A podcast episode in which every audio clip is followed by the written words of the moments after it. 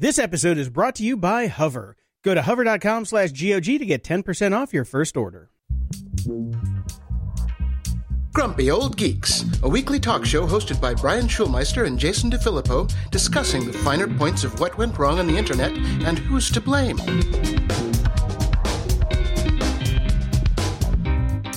Welcome to Grumpy Old Geeks. I'm Jason DeFilippo. And I'm Brian Schulmeister. We got some follow up from last week's episode, uh, or last week. That's also confusing now. Everything's different. the previous episode, we'll go with that, uh, where we uh, where somebody wrote in about how Netflix was starting to do self promoting ads uh, running in between your binge watching and whatnot. Uh, there is a way to opt out of them because it is just a test feature, and apparently, if you use your web browser, you have to do it in the browser, not in the app. Uh, you can go into your settings and remove yourself from test participation, which I would probably do anyways, because who wants to be a test subject for Netflix? Yeah, really. And what's what's with this auto opt in for test and beta features? That's kind of some Oh, BS. That's such old school complaining on this show, Jason. I Opt in is the way it goes now. That's how it all works. So yes, you are obviously uh, automatically opted into everything that everybody wants to do to you these days. You you never have to uh, go in and do it yourself. They do it for you. It's a feature, not a bug, right, Jason? Oh, that's right. That's right. Yes. And uh, last week, I did it again. Last show, you talked about uh, the New York Times article about the uh, anti refugee violence uh, being stoked by social media in Germany. And uh, there's a good article over on Slate that talks about how the New York Times really shouldn't have done that and uh, about how the study was a, it- not a completed study, that the some of the facts that uh, the New York Times pulled out of there weren't even in the study, that it's posted on a, a site that's known to be works in progress, and then that they already changed things from the time that the St- Times wrote the article. Basically, as we said, uh, that this seems dubious at best. It is. Slate laying the smacketh down. Yes, We've talked about Snapchat quite a bit on this show because you're in the land of Snapchat. I am. So there, Bloomberg has this really long article that says nobody trusts Facebook. Twitter is a hot mess. What is Snapchat doing? and this this article is it's very very interesting.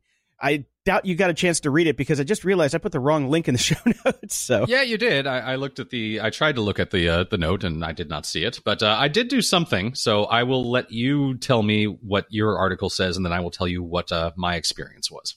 Okay. Uh, this is basically an article about, you know, Snap as a company and the founder in general, and some of the silly things that they do at the company. Like they have it's basically a room where people can talk about their feelings and things like that, where they, they you know, pass around the little orb of speaking. Wasn't that Arianna Huffington's uh, solution for Uber, creating the the lunch uh, heaven place? Kind of, kind of, yeah. Yeah, they've got a full time staff at this place too, just to have the room of of feels. But what it what I kind of got out of this article was that there is no way that the regulators should have let this company go public. This guy has no idea what he's doing. Yeah, I agree. That's the TLDR for the whole article. All right. Well, all I could see was the ti- title, so I saw what is Snapchat doing, and I went, you know what? That's a damn good question. I haven't launched Snapchat in months, so I did, and I went over to Discover to see what Snapchat is doing. Let's see. A storm did this to someone's sunroof. Um, uh, some stupid article there. Uh, breasts, breasts. Uh, more women pushing out their breasts. Women pushing out their breasts. 10 second talents. Our bodies can do this. Can yours? More breasts. Some more breasts. What are deep fakes? More breasts. Uh, some really yoked dude. Some weed. And some more breasts. And some more breasts. So that's what uh, what Snapchat is doing. Okay, so Snap is basically now with more breasts. Yes, now with extra boobies. Although they're not nude anymore because, you know, they're a public company. In the news,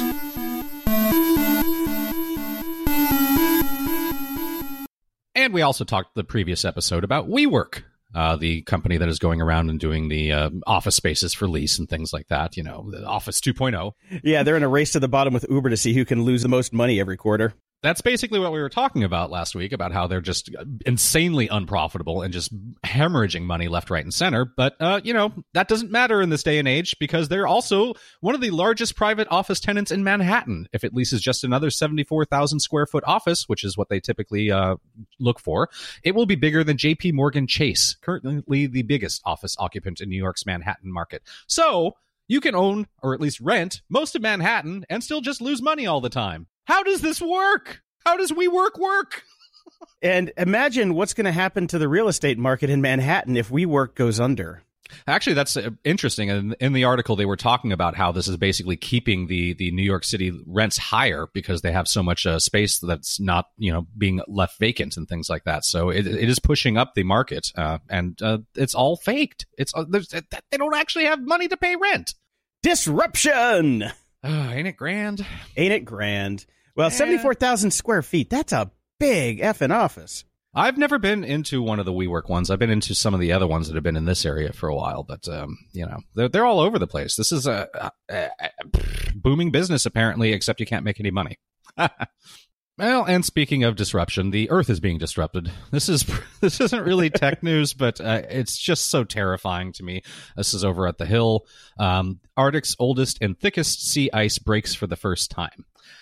This thing has never broken up. Scientists said that, you know, given, given the way that we're going right now, it will eventually break up, but they were still thinking 20 to 30 years from now. No, it's happened on Tuesday. On Tuesday. Well, you know, it's got to happen on some day of the week eventually when it does that happen. That is true. that is true, but uh, 20 to 30 years earlier than believed. So uh, we're in, we're fucked. I'm yeah. just, it's time to move inland. Well, it's pretty funny. I, I did see an article where Maersk, the uh, big shipping company, well, it was one of the big targets of the hacks not too long ago. Mm-hmm. They are running basically an icebreaker through that ice now to see if they can create a new route from Asia to Europe. Oh, that seems wise. Because it'll save a couple weeks. Right. And wow. and speaking of wow, uh, Venezuela has been having some problems with uh, soaring inflation rates. Uh, so they've issued a new uh, bolivar called the sovereign bolivar, which is a new currency that will remove five zeros off the value of the old bolivar. This is supposed to help out a little bit. But uh, the kicker here is it's supposedly backed by a cryptocurrency called Petro that the government created in January. Okay. So this is the first national currency that is being pegged to a cryptocurrency. However, having said that, they did a, an interview with this guy Steve Hanke, who is a professor of applied economics at John Hopkins University, uh, and looked into it. And he said this whole thing is just a public relations uh, operation. Uh, th- th- this currency doesn't even exist. The cryptocurrency, it doesn't exist at all. They just made it up. You can't buy it. You can't get it you can't trade it. It's completely fabricated. So, in other words, it's basically just cryptocurrency, completely fabricated money. Yeah. so, what's what's the difference between that and any other cryptocurrency? Yeah. Well, the difference is other people you can trade. Other yeah. Ones. This one you can't even touch. It just supposedly exists to back up this hyperinflated new currency. So, uh, good luck with that. Yeah, it's probably on some intern's laptop in the back office who just downloaded like you know a, a Bitcoin fork and just said, "Okay," he renamed the folder and launched it and said, "Ah, here, see, we have we have cryptocurrency." Yeah, so fan times. Uh, Facebook is going to be rolling out their reputation score, which is wonderful. Yay! Yay! So this is their attempt at basically getting uh, people to uh, to monitor things themselves uh, instead of having to you know hire people to do it. Uh, you'll be able to uh, you know rate things uh, and as well as to how newsworthy they are, as to how fake newsy they are, and the more on you are, the higher your rating will go, and the more trustworthy you'll be. Apparently, they're making you do their job for them. Exactly. That's all that is. now I can't it's actually smart. Uh, I've built systems in the past that kind of did the same sort of thing, like uh, you know any kind of like image uploading system. I would allow people to to flag things, and if it hit a certain amount of flags, then I could go in and look at it. Uh, it's kind of theoretically sort of what they're doing, but it just feels weird. Well, because when you did that, that was to make the service a little bit better, but it wasn't tied to a reputation score. No, it wasn't gamified. Is basically no. what I'm trying to say. You didn't gamify it. Exactly. They're gamifying it with your reputation which yes. I think is definitely not a good thing. Now, it's it's funny. I saw a Boing Boing link on this, and I just wanted to read a little clip from the article because they were just talking about, you know, is it a bad idea? Probably yes. Uh, and this is from Cory Doctorow. I wrote a dystopian novel in 2000 called Down and Out in the Magic Kingdom, in parentheses, which many people have mistaken for a suggestion rather than a warning. that that alone right there pretty much sums it up because yes the uh, and he's calling this new trustworthiness system the reputation score whatever weaponized whuffie which I thought was fantastic. nice. Yeah, that was a good book for for his first attempt. I thought uh, I thought he did a good job, but that's all this is now. Yeah, they're, they've weaponized everything. Yeah, I mean, and this is exactly what we were talking about in security a couple weeks back about the, the China's rolling out their citizen scores. There's not much of a difference to this, except it's not government backed, at least at the moment. Well, yeah, kind of. I know Facebook, like we said before, is bigger than many governments. So. That's true. Uh, Facebook also had one of their apps pulled from the Apple Store this week. Okay. Uh, it wasn't. It, it wasn't technically pulled. Apple demanded that Facebook, quote unquote, voluntarily remove the app. There's a lot of that going on. These these supposed voluntary things. yeah, yeah. So what what it was was they had a VPN that they bought called Onavo. Okay. And it's been running for a couple years now, but what they kind of do with it is not what a VPN is supposed to do, which is protect you from Right. people snooping on you. They were just following all of your your browser data where wherever you went on the web, cataloging it and trying to figure out more ways that they can make money off of you. Oh, excellent. So it's kind of just like the normal Facebook app.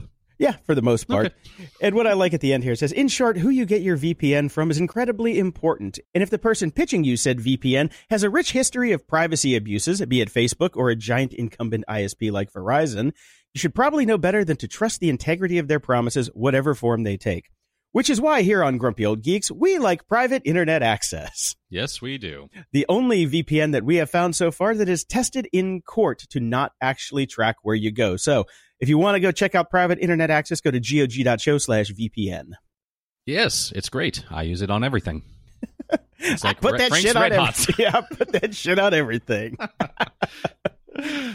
Oh, I found this article over at The Atlantic, which was kind of saddening to me. Posting Instagram sponsored content is the new summer job as long as you're a teen with a following. Oh boy. Yeah, yeah. Uh, I read this and it was just, it, this was a shake my head moment for most of it. Um, I, I read it and I just, I really have to start, I, even though my son is only two, I've got to start figuring out what the hell I'm going to do with my kid about social media and tech because this is freaking me out, man.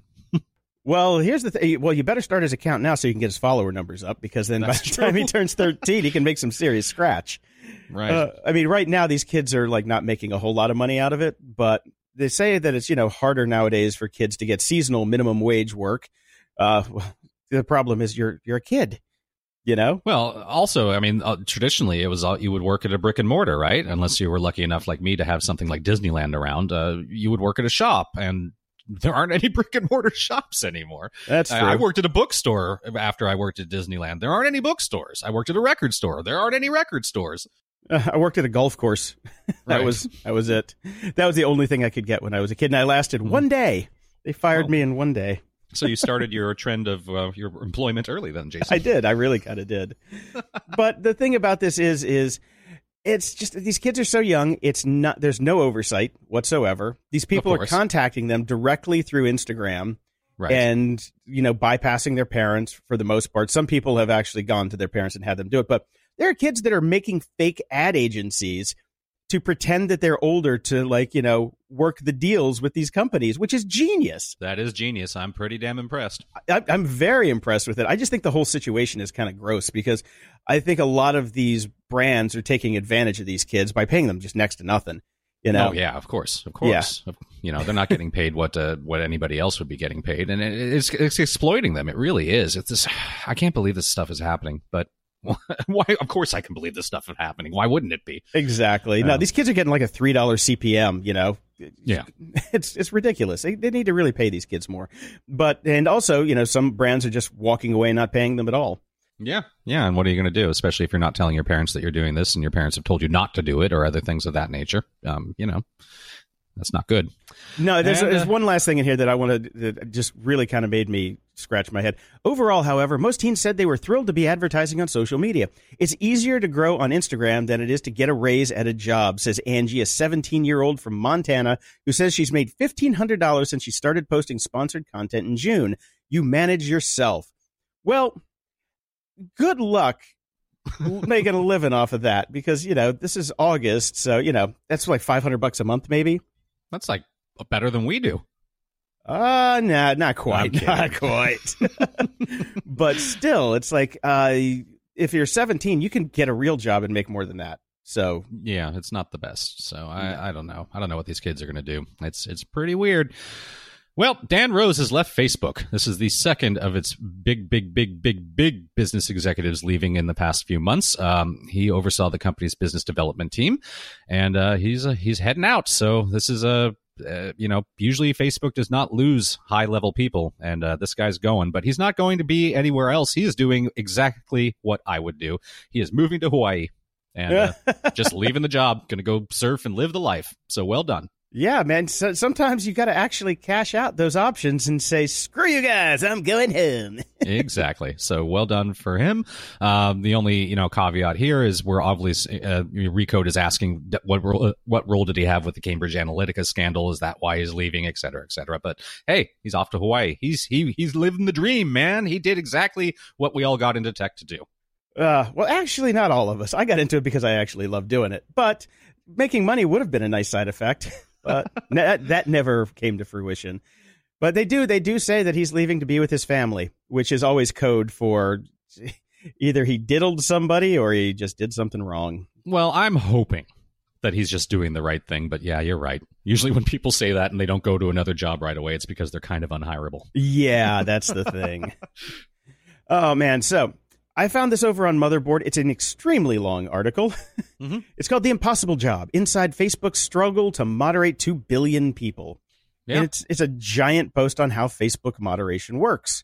Did you get a chance to read it? Yeah, I did. I, I read through all of it. I mean, especially because I was already thinking about how they're rolling out this new scheme where, you know, it's self moderating or hopefully that they're outsourcing it to the users um, because this is not working what they have been doing and it's obvious that it doesn't work I don't know how this is this is going to affect the great people of the Philippines who have been been looking at nude photos of everybody for years now. It might actually tank the Philippine economy if everybody can police themselves. Well, I don't think that. Okay, hope, you know, hopefully Facebook won't take it that far. I think the the smart way to do it is obviously if you see something that's getting to a certain level, then you have the Philippine moderators get in there and still do it. But mm-hmm. uh, you know, it is an impossible job. I mean, you and I have been doing this sort of stuff for years, online communities. I mean, I started doing it as a BBS when I was thirteen, and uh, policing people is hard. It's it's ninety percent of the job. Yeah. Know? And the interesting thing about this is is once you start to moderate, then you're responsible for all the content. That's yes. really the thing, and you know. that's why they can't claim that they're a platform anymore. Now they're a media company. so exactly, we went through this on First Contact when when we built the website for that for Star Trek First Contact. I should point out for older mm-hmm. or for younger people out there who don't know what that is. Um, our lawyers came in and said you can't have live chat with taking out swear words because once you start to remove a swear word, then we're responsible for everything that's said on the site. So, exactly. so instead of being able to say fuck while you're on the bridge, we actually had to write drop downs for everything. So it was all scripted chat. Right. Which, which was actually some people did have fun with it. You could have a fun conversation with it, but it was still nothing like it would have been if you could actually be on the bridge and chat with other people, which is what I built back in yeah. 1990 five or six, which was insane in Perl. Yeah. But it was. But I mean, as we know, as we see with Bird and, and things like that, the problem is people. People are horrible. People will always misuse things. I mean, it's the same reason that I used to tell bands, you know, no, we're not going to put up message boards. It's going to become a mess. Yeah. Like, and you're going to be liable. Mm-hmm. No, it is. It is. It's a slippery slope. So yeah. I don't know. So it's ironic because the whole point of all this internet stuff was to build communities, and we we discovered that we can't really. Yeah, how'd that turn out? Not so well. Not so well. Yeah. this episode of Grumpy Old Geeks is brought to you by Hover. Building your online brand has never been more important, and your online identity begins with your domain name. It's the foundation, the rock, the center of your digital persona. If you're like most people, you have a ton of different usernames on every site, and you probably have a generic email address. You need to be one of the cool crowd and own your own domain. Then, as you go about your travels on the great information superhighway, your domain name will go with you everywhere. My personal domain, it's changed about a dozen times over the years, and now I'm at jpd.me. You can actually email me at the letter J at jpd.me. People think it's pretty cool when I tell them that's my email address. So be cool like me and get your own domain. And I've been buying domains for almost 25 years. And for a large portion of that time, buying domains was expensive, problematic, and just a terrible experience. You were charged for every little thing. And as domain registrars grew and margins shrank, the upsells grew. Some of the registrars out there now are selling so many things you can't even find the domain names on their janked up websites. Hover, on the other hand, is a breath of fresh air. They do domain names and they do them really well. No upsells and a clean user interface. Best in class customer support team. Free Whois Privacy and over 400 domain name extensions to choose from, including all the classics and some new fun niche extensions. As a matter of fact, I just registered jpd.productions today. Now, how cool is that? Over the coming weeks, I'll tell you even more about some of their other cool features. But now, to get started, go to hover.com slash GOG and get 10% off your first purchase. That's hover.com slash GOG to get your awesome domain today and get 10% off your first purchase. Ups and doodads. I can't remember if I've talked about this on the show before, but I've been checking out Screens 4 for Mac OS. Have do you remember me talking about that? Because our search obviously didn't work well enough for me to find it. I think that you have talked about screens. I don't know if it's version four. I feel like it was a couple years back. Okay. So Screens 4 is basically like doing screen sharing on your Macs from Mac to Mac, which I do all mm-hmm. the time because I used to run a bunch of headless Macs to do the Skype recordings before Zencastr came around and made me twice as frustrated with my life. But what Screens 4 is, it's it's like a really nice version of the screen sharing and like a hybrid of back to my Mac. So when I, okay. when you're out and about, there's a service that you sign up for that that's just basically included with it with your account. So you, your machines will ping back to the servers. It makes it really easy to tunnel into your machines from outside your network. Gotcha. Which is really good because we're going to Canada soon. yes, we are. and I'm only taking one computer with me. I have six, but I'm only taking one. So if I need to get something from my home network, I need to be able to get back to it. So I've been, you know, just kind of running this through its paces. And so far, it's fantastic. I've got it running on everything. Nice. I put that shit on everything too. oh, and just I'm going to skip ahead one story because uh, I don't remember if we talked about this site or not. Too, I feel like we did. Uh, there's a new social media site that just hurdles your life updates into the void. It's called Brizzly. It's not new, and this is why I believe we talked about this probably a few years. Back. I think we made fun of this a while ago. Yeah. yes, it's uh, yeah, it's pretty genius, but uh, I guess they've come back. Uh, it was hibernating for a while, so uh, it's it's it's come back. It's called, uh, again, like I said, Brizzly. It's the brain cub whatever that means. Oh, God. of internet entrepreneur Jason Shellen, and it debuted back in 2009 as a Twitter and Facebook interface. It was acquired by AOL before that shut before AOL shut it down in 2012, and it is returned. So if you feel the need to go and make an update and get all those endorphins that come with it, you can go to Brizzly, you can type in whatever you want, you can hit send, and it goes nowhere. What's really funny about that is Jason Shellen is a friend of mine, and he's the one that sent me my first Twitter invite because he worked on Twitter in the early oh. early days. He was one of the first employees there. Nice. So it, that, that put me in the the hundred first hundred and forty on Twitter, uh, which I then deleted like a dumbass. could have been a gazillionaire. I could have been selling through like three dollars CPM Instagram posts right, and cross posting to Twitter with that. Uh, anyway, teen influencer. Yeah. The the funny thing is that you know, all this is is a form that just doesn't post. yeah, exactly. it's great.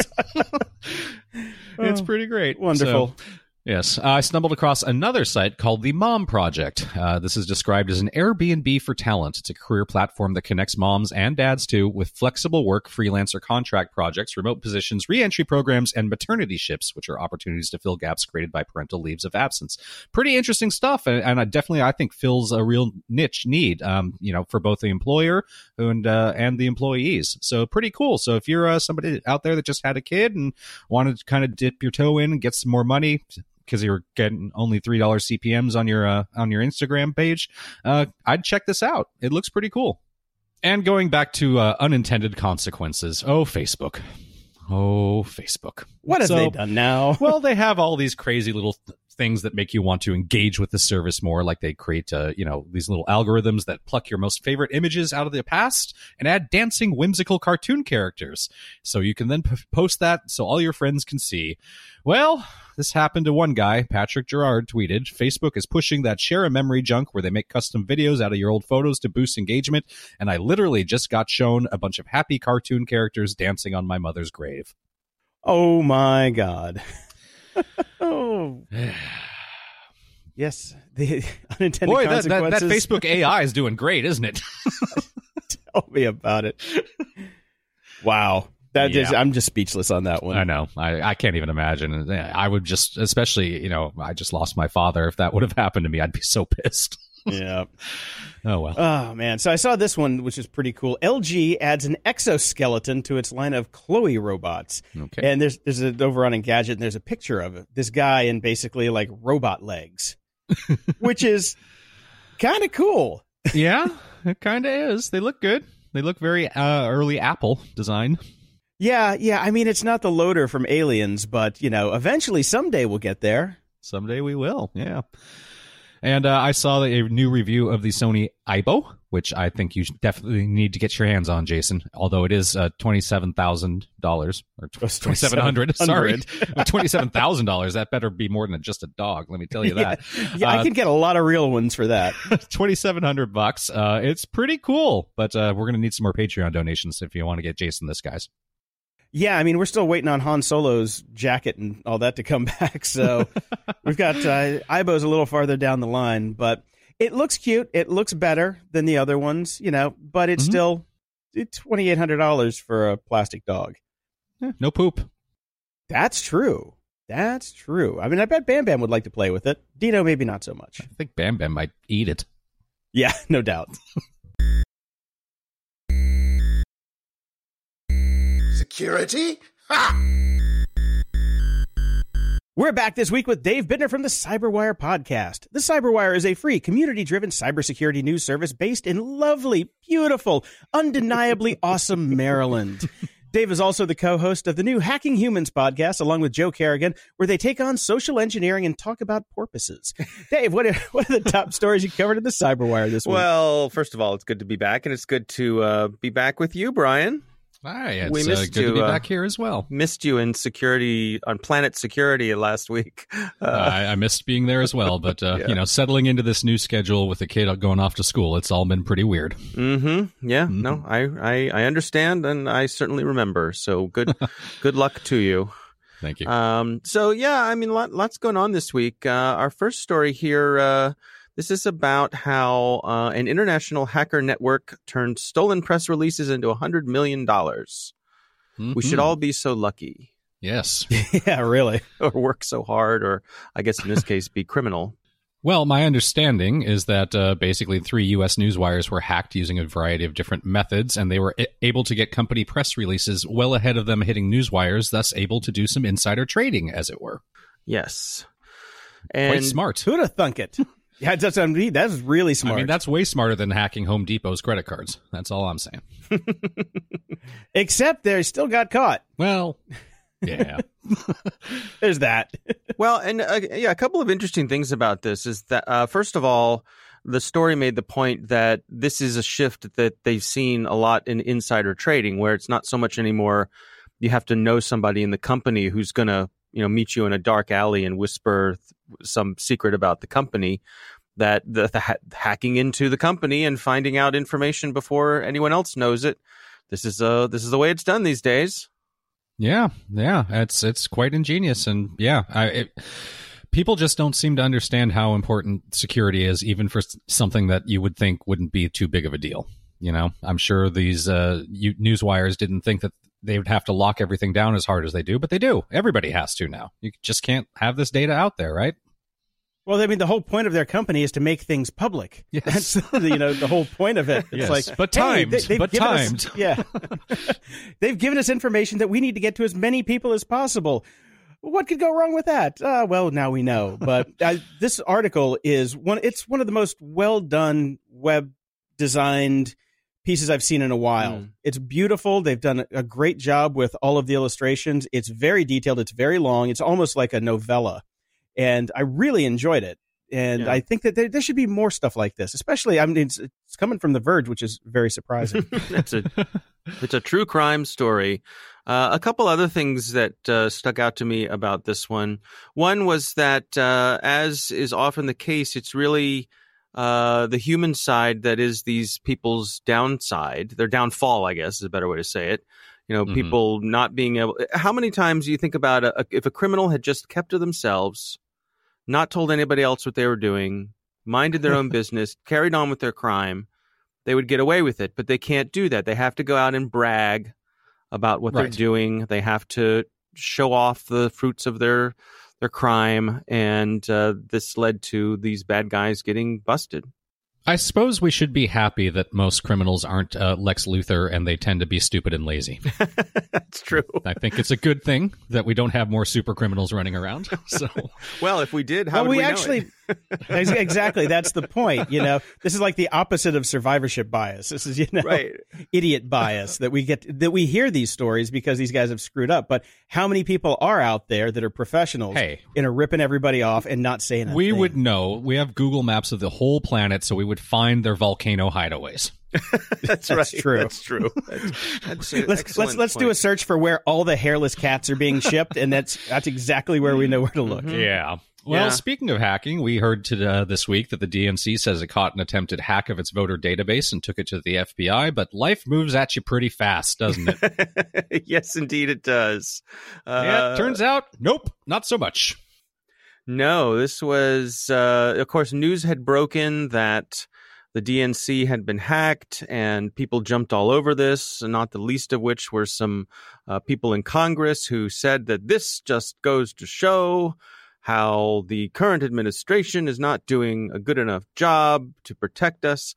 And while that may or may not be true, depending on whether or not you're right, um, this turned out to not be an actual hack. This was a simulated phishing test, uh, which you know many companies uh, uh, do. In fact, uh, the uh, the sponsor of our Hacking Humans show, Stu Sjouwerman. You guys know Stu, right? Mhm. His Yep. company offers a simulated phishing test, and so evidently somebody had ordered up a simulated phishing test on the DNC. Now, as of the as of when we're recording this, I don't think we know who ordered it up. There's some speculation that it might have been the Michigan Democratic Party, uh, but somebody's going to get a stern talking to. You'd think Uh, they'd send out a memo.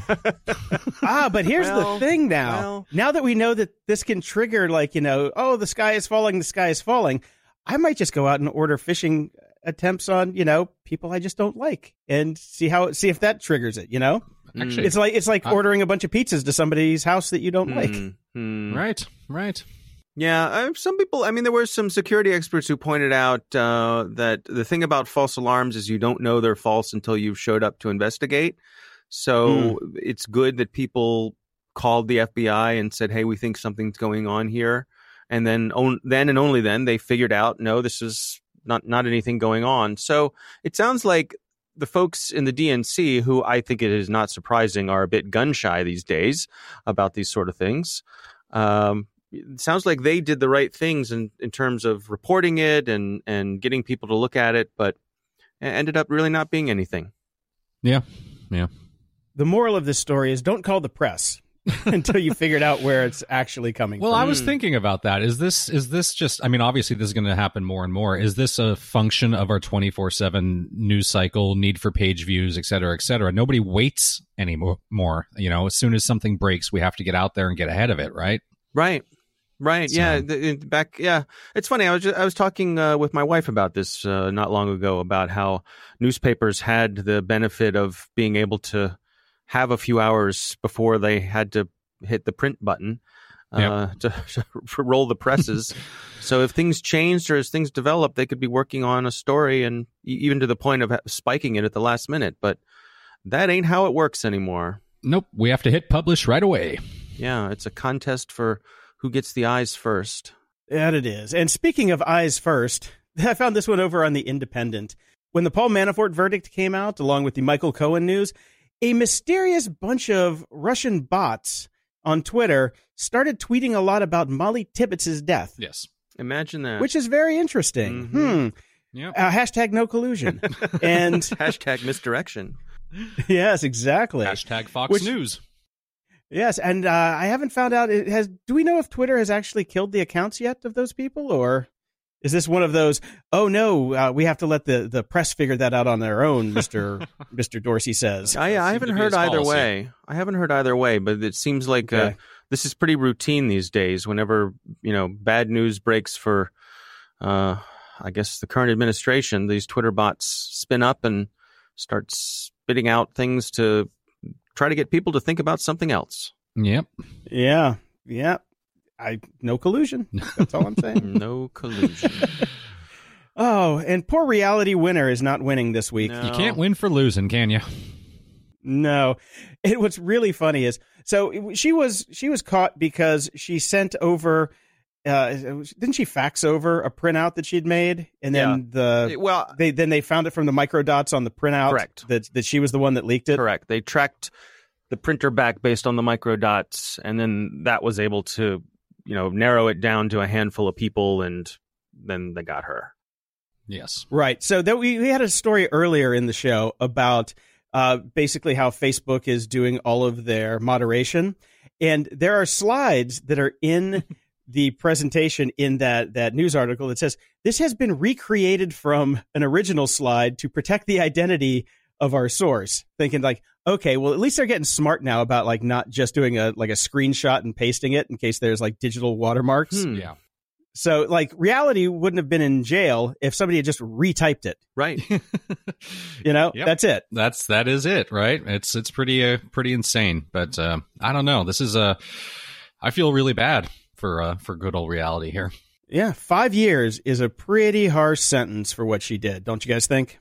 I think so. Uh, th- that's that Considering seems to the be import of the information that we got. yeah. Yeah, but and and to, I mean to be fair, this was something that the Obama administration was really really uh, strict about was coming down on journalists for leaks. So Mhm. this is not a Trump thing, you know, where where he's coming after people. This is a continuation of that policy. Uh, you know, Obama really ramped this up of trying to Right.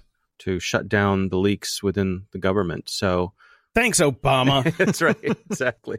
Yeah. Um, yeah. eh, They're saying it's a harsh sentence. Uh, what she get? Sixty three months or so. Yeah. And, uh, yep. Yeah. Yeah. So what is she going to be? About thirty when she gets out? Yeah, she's 26. Uh, I'm Yeah. not going to be able to work any government Everyone- jobs, that's for sure. So, Yeah. They're saying it's the longest civilian sentence in U.S. history for leaking classified government information to the public. Well, I wonder what you know if she can get out early because of uh, good behavior or something like that. Who who knows? Maybe she'll get pardoned. There's a lot of that. Or maybe she'll have a sex there's change. a lot going going around about that these days. oh, yes. Yeah. That's just going to depress me. Let's not talk about that. Yeah. Moving on. So uh, we talk a lot about spyware, of course, Mhm. uh, but uh, what do you guys know about deliberate spyware? Uh, I'm aware of some of it uh, because parental sort of stuff. It's it's often being discussed in parental uh, message boards and things of that nature as kids uh, are getting their first cell phones or computers or things of that nature. So um, I know there's some products out there that are meant to be just for parents. Yeah, and this is one of those. This is a, a product called SpyPhone, and they're one of those companies that uh, does exactly that. You can put this software on a device, and it will copy text Right. messages and calls I and emails. That's bad branding for somebody that would just use it as a parent. I don't think spy. I would, uh, you know, monitor or something of that nature. I would consider Yeah. rebranding. Well, I guess they. It also attracts the uh, "Is my spouse cheating on me?" Oh, right. Group as well. So so can't uh, and, and I guess the gumshoe private detectives probably you know maybe maybe they use it as well. I don't know, but uh, at any rate, um, these folks who I guess it's a legitimate business, right? I mean, Yeah, I'm there. You know, I mean, parents in this day and age where where, where kids as young as eight, nine are getting cell phones, um, Mhm. and and you know, not every parent understands technology enough to be able to do things like lock down phones or restrict access or things of that nature. So I suppose this is a legitimate business in and of itself. yeah. I'm not sure how I feel about uh, that that type of monitoring of my kids. I guess it depends on what age they are, and I, I just don't know. That's it's. I I have mixed feelings about it.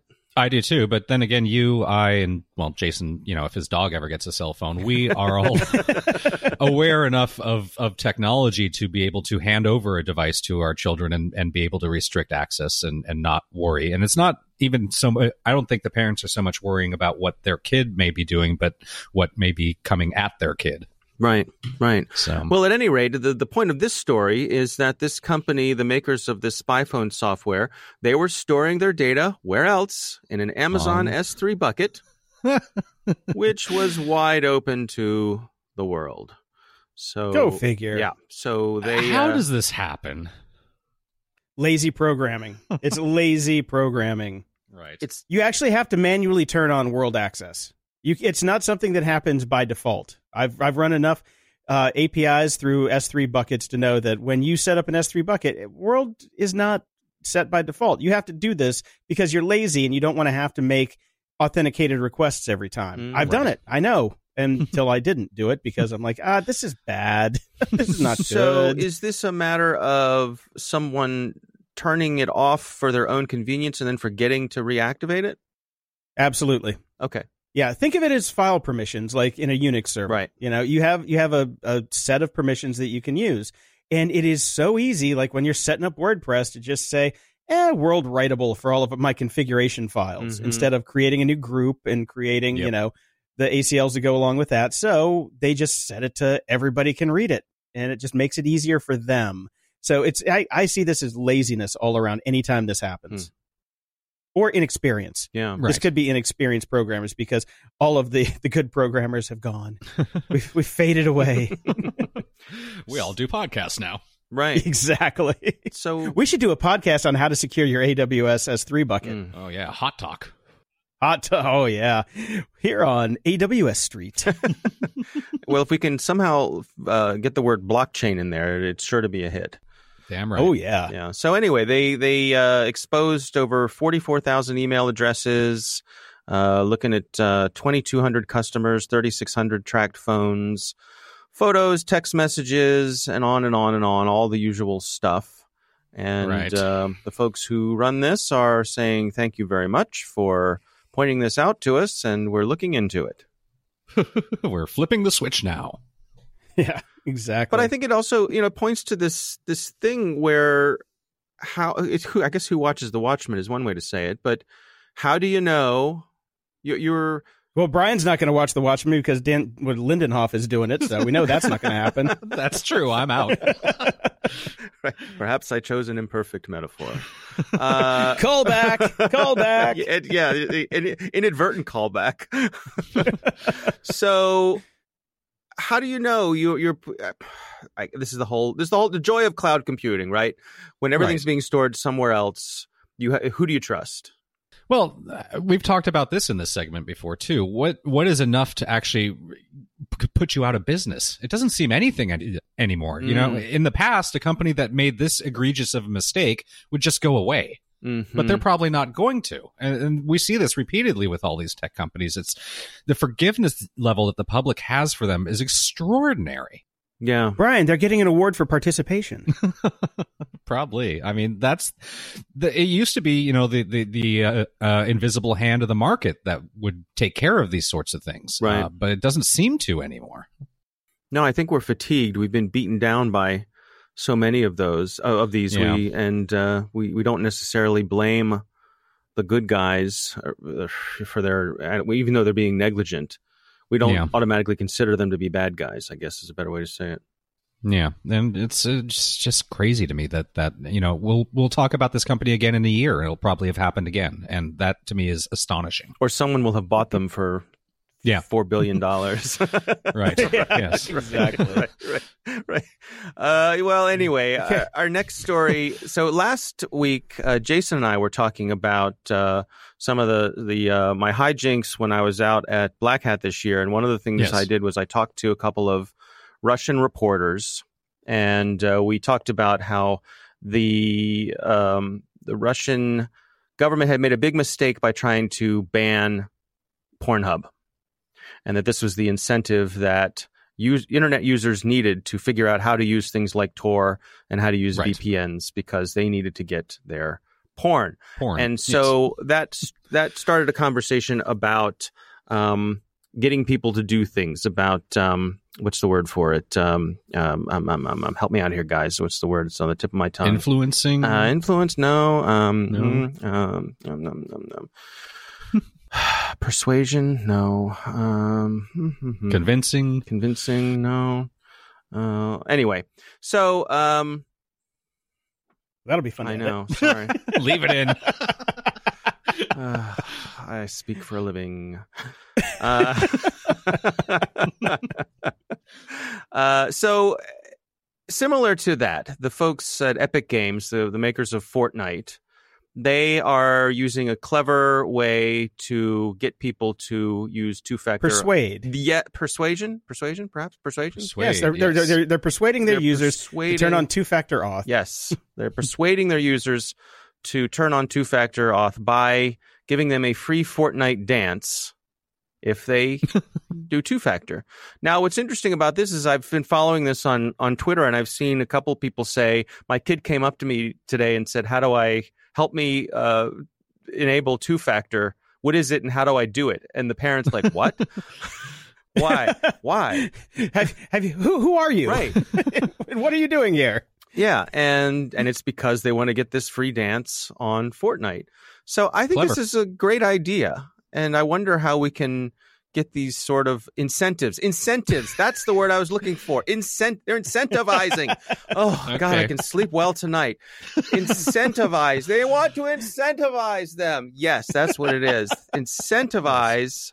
Their, Well, this is literal gamification because it's yeah in a game for Yeah. kids, which I'm fine with. The problem that I have, and I know where you're going with this, is how do we get adults to do things like Right. this? And it's sad that we have to gamify because there are no adults anymore. Porn. That's Yeah. how we do it. You get free porn. Free porn for every two-factor audience. I mean, what if you got a free Big Mac or a you know a free Five Guys burger or something? I don't know, a coupon or even a, a five dollar Amazon gift card, any any something like that. That would if if you enabled two factor on your Google account or on your Amazon Right. account or whatever. Then all you have to do is turn it off after you you're done with the burger the next morning. Yeah, yeah. I guess it, for the people for whom their stupidness uh, is more than their laziness, right? Stupidity. Well, I mean, the real trick here is stop offering one-factor authentication. yeah, That's easy enough to do. just require it. no. yeah, don't don't make it don't make one-factor auth optional. Say you need to have two-factor auth, and there you go. Yeah. No, that's a good point.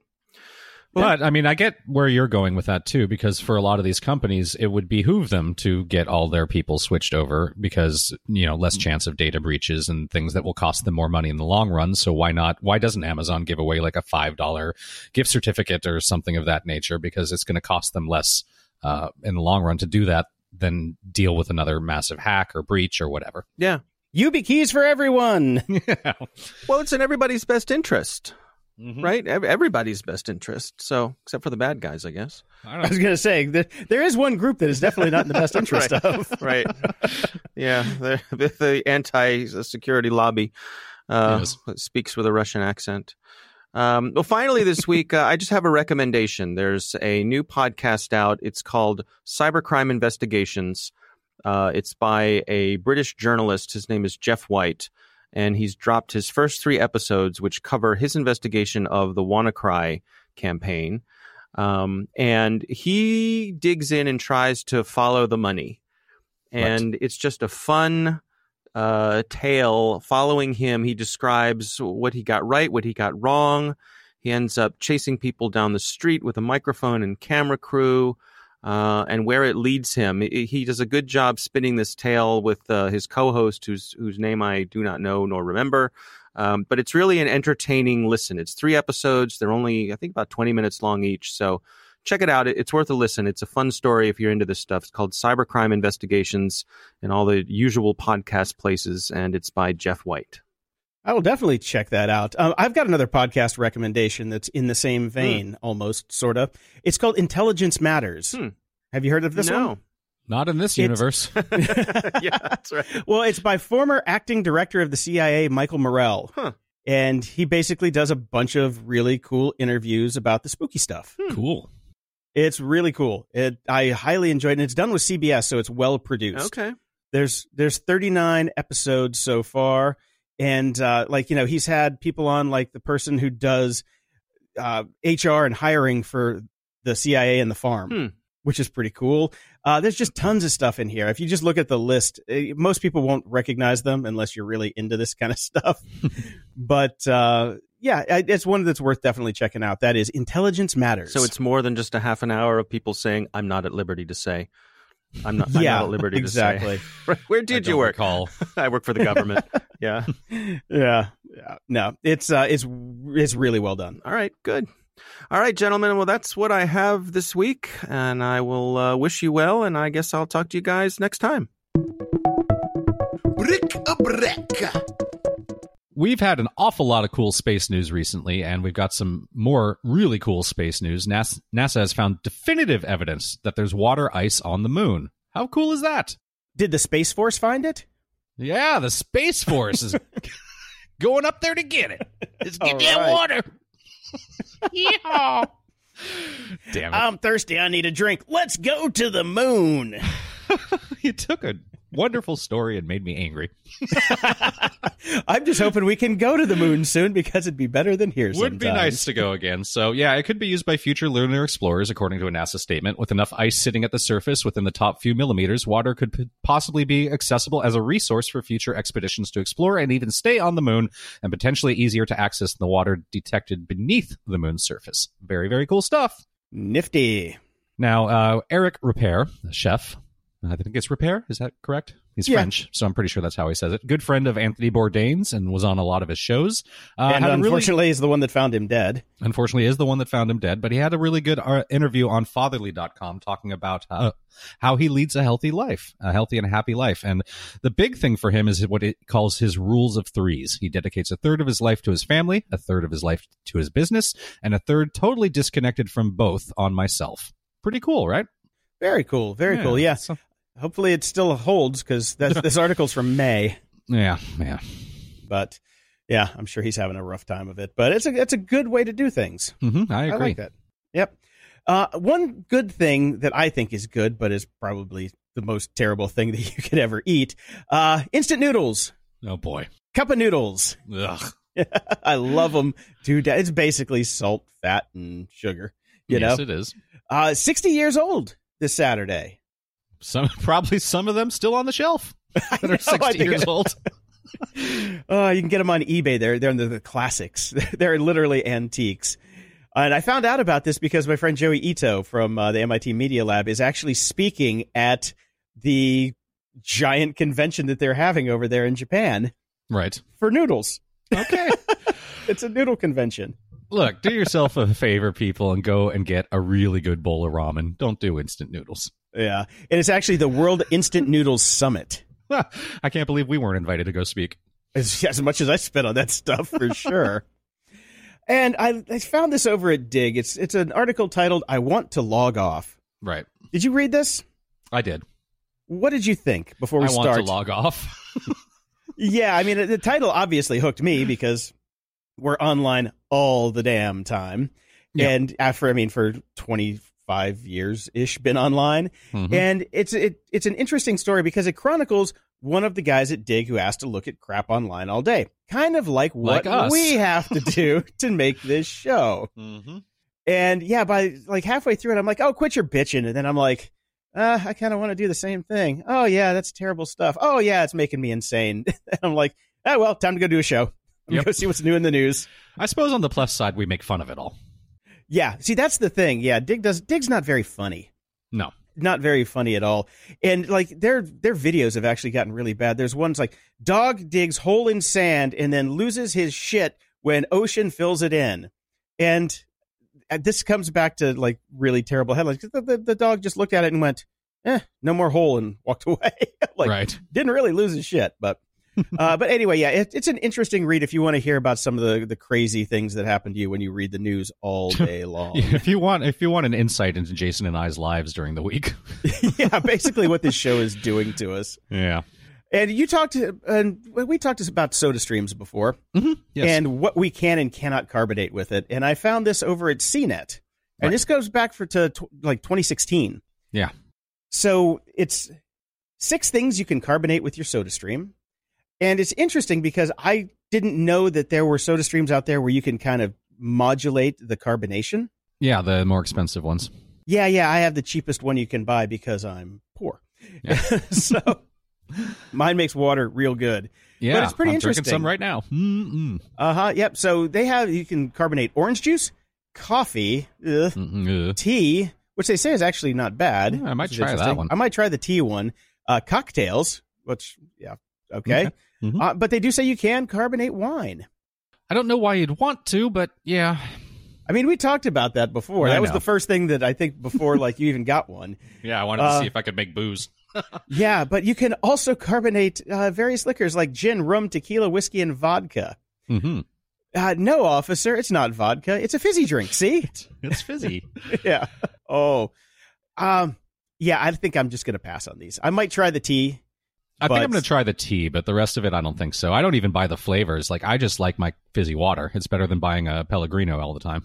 Oh yeah, yeah, yeah. No, it tastes great, and there's no crap in it, and it's cheap. Yeah. That's why I I go through I, I go through one tank about every two weeks. That's about the schedule I'm on as well. Yeah. So, yeah.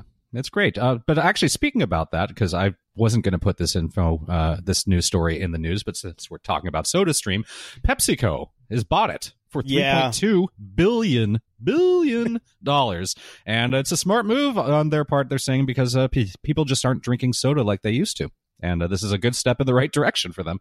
Yeah, it's also yeah because basically I think they're just buying the competition at this point. Yeah, Um, exactly. Because Pepsi knows how to make fizzy water, you know.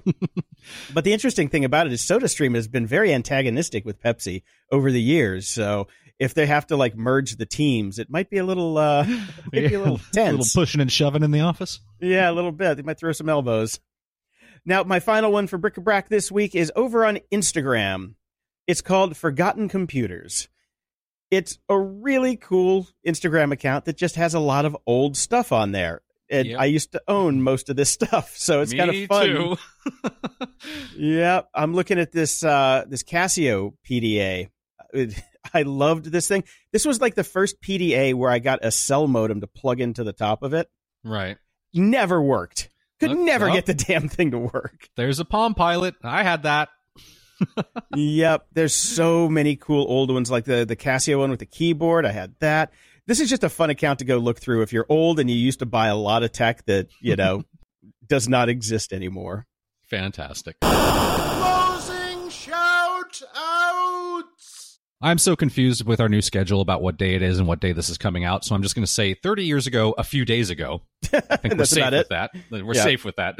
Uh, Jane's Addiction released Nothing Shocking. This is one of the ultimate albums in my life. I was already well into what was considered alternative music at the time, but that all came from England. This came from LA, and it was a game changer for me. I may have only been 15 at the time, but I found a way to get into these shows. I also attended Jane's Goodbye show, or at least the last one that Eric Avery, their original bass player, ever played in. They, of course, got back together and wrote horrible new songs since then. But the original Nothing Shocking album, one of my favorite of all time. I have a link to Mountain Song, one of my favorite tracks of all time, in the show notes. Uh, just, I'm old, but man, good times. Never a fan, but I'm glad that you could go down memory lane with this. I, I did. Until next time, I'm Brian Schulmeister. And I'm Jason DeFilippo. Thanks for listening to Grumpy Old Geeks. To support the show and keep us on the air, go to patreon.com slash GOG. Toss us a buck a month and we'll love you forever. If you'd like to give a one-time or recurring donation, go to GOG.show and click the PayPal button in the sidebar. Show notes for this episode are at GOG.show slash 275. From there, you can find links to old episodes, leave feedback, ask questions, and get links to stuff we like. Stay grumpy, and we'll see you next time. And I totally lost you for half of that read. Yay, Zencastr.